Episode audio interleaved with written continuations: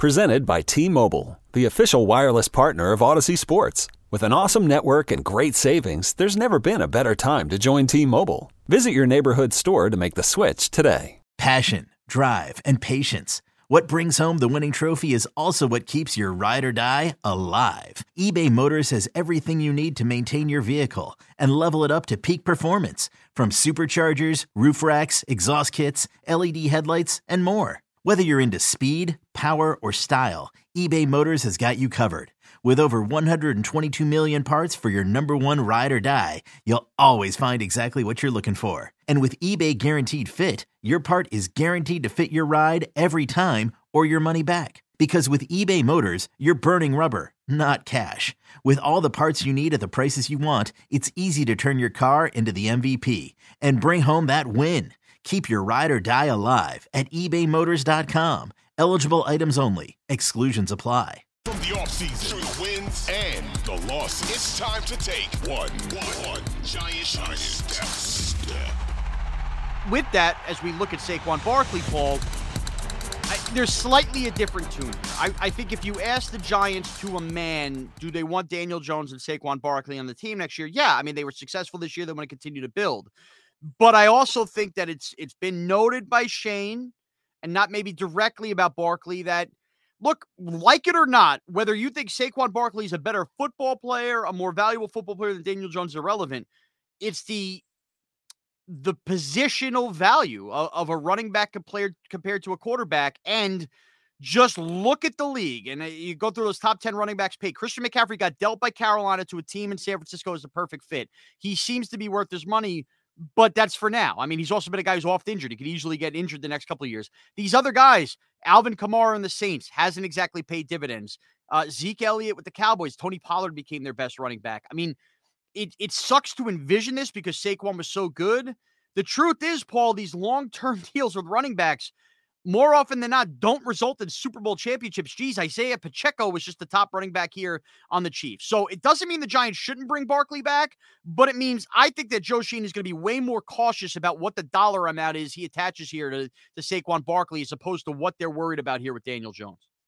Yeah, I, I think there's a there, there, are a couple of different angles here and dynamics that are in play. Uh, first of all, if you have to use the tag on Jones, you can't use it on Barkley. Right. Because you only get one tag per year.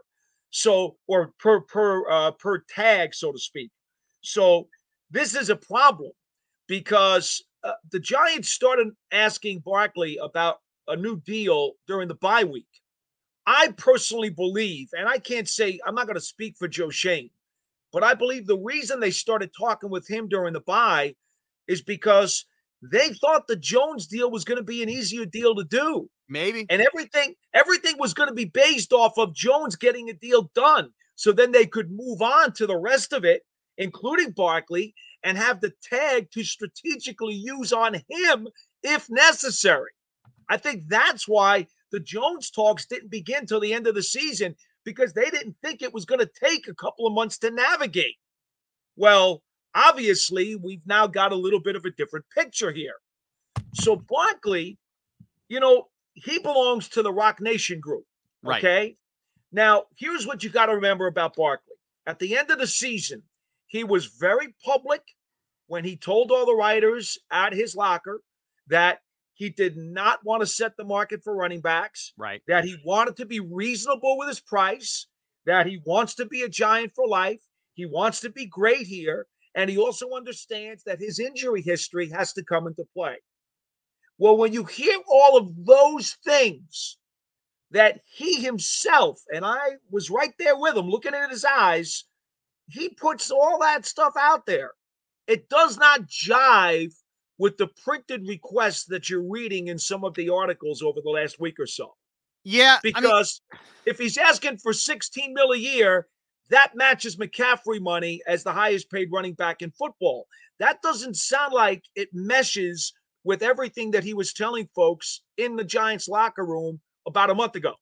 So the the two things I'll push back with you is wording matters. He said he's not looking to set the running back market. Simply matching Christian McCaffrey would not be setting the running back market. He's not looking to top him. Fair. Which I Fair. mean, maybe we're cutting corners there, but you know, Saquon he's become a good public speaker. I'm sure his agency's fed him whatever. You're also wouldn't shock me in the least if his agency was a little unhappy that Barkley was that raw emotionally in talking to the media right after that, where maybe they pull him aside and say, Hey, dude, let us do the negotiating afterwards. Um, I mean, look, that could happen, right? You catch a guy, you know, it's, Absolutely. it's a raw time right after all of that. So you just saw Aaron Jones restructure back to 10 million with Green Bay. I mean, and that is somewhere where a tag could be with the Giants.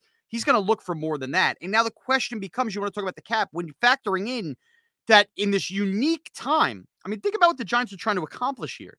They are trying to get a franchise quarterback contract done at the same time a first round draft pick running back is getting done. That, and I went back and I tried to look at the last few off seasons. That combination, because it's so Yeah. rare to have a guy like Saquon anyway, has Yeah. not existed for teams handling the salary cap at the same time, Right. If ever, or or at least not recently. So the Giants are really in a unique spot here, where as a GM you have to juggle priorities and it, and it may be burned a little bit. So even if Saquon on his best day is worth 14, 15 million dollars, you know, going down the line, McKinney, uh, you're going to mention, you're talk about Julian Love next week, uh, Dexter Lawrence, Andrew Thomas.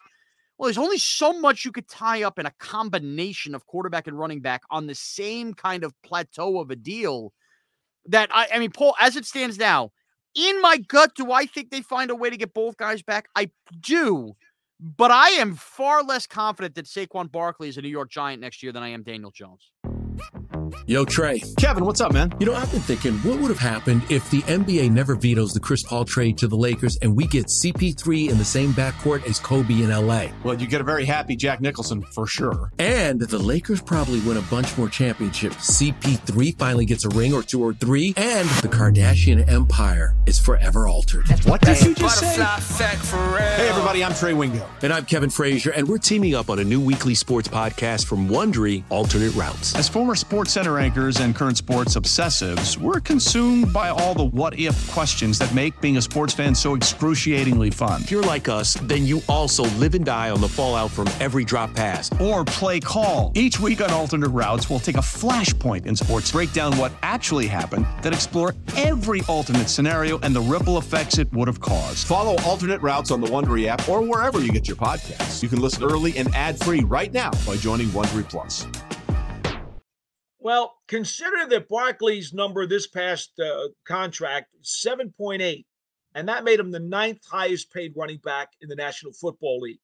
Now, folks, just so you have an understanding, the tags for the running back are ten point one for the two franchise tags and eight point four for the transition tag.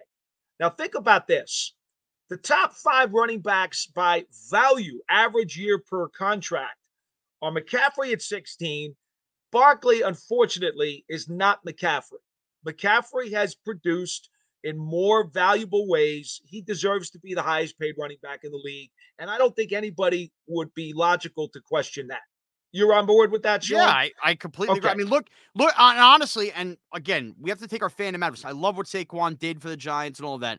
What Christian McCaffrey did down the stretch with the Niners, it was it was just all world. It was just Yeah. it was just a different notch above. Okay, so so he he is the bar.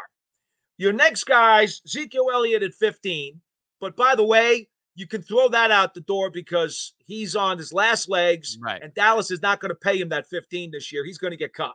Right. All right, so kind of take him out of the equation. Alvin Kamara's at 15. Um, and then you got the King, Henry with Tennessee at, at 12.5. And you got uh, Dalvin Cook from the Vikings at 12.2. Those are your top five. I think it's very fair, reasonable, and rational and logical to say that Kamara and Cook, Henry's kind of a unicorn. Nobody is quite like him.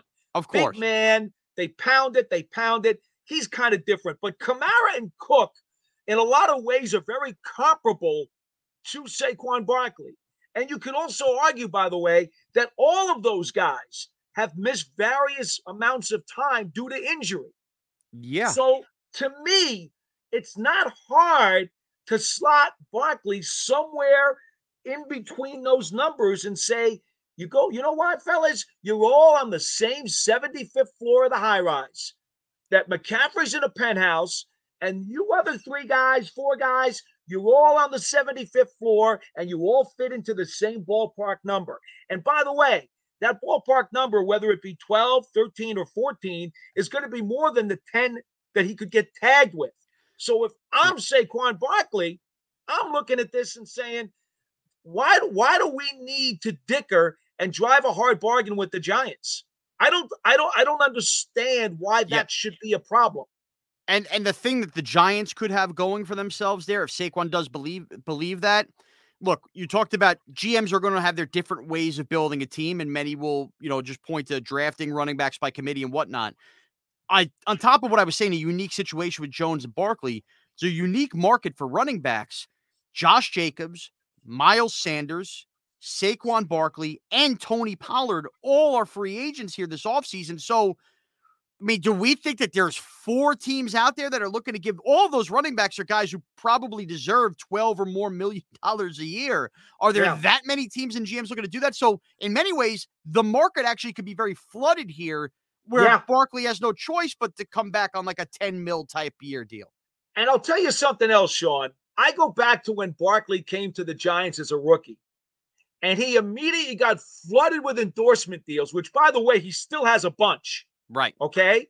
And I remember him telling us about how smart uh, his parents were and how the family had devised an economic plan where he was going to not touch a dime of his New York Giants contract and put that away for retirement and was going to actually live on a daily basis off of his endorsement money. Amazing if you could do it.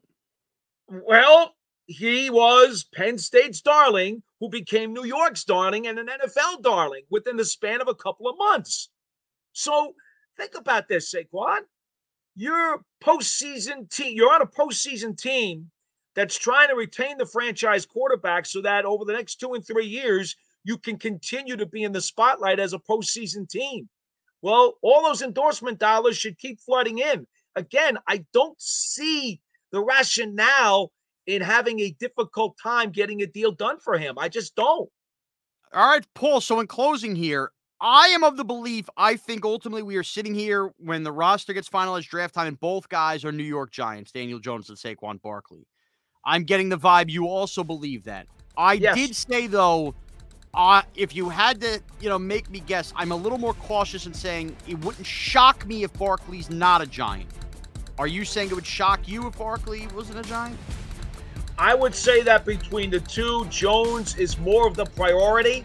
And if somehow, some way, the Giants wind up having to way overreach for Jones, it's going to crimp their plans for Barkley significantly. And there is a little bit more of a possibility that he would be the guy out of a Giants uniform.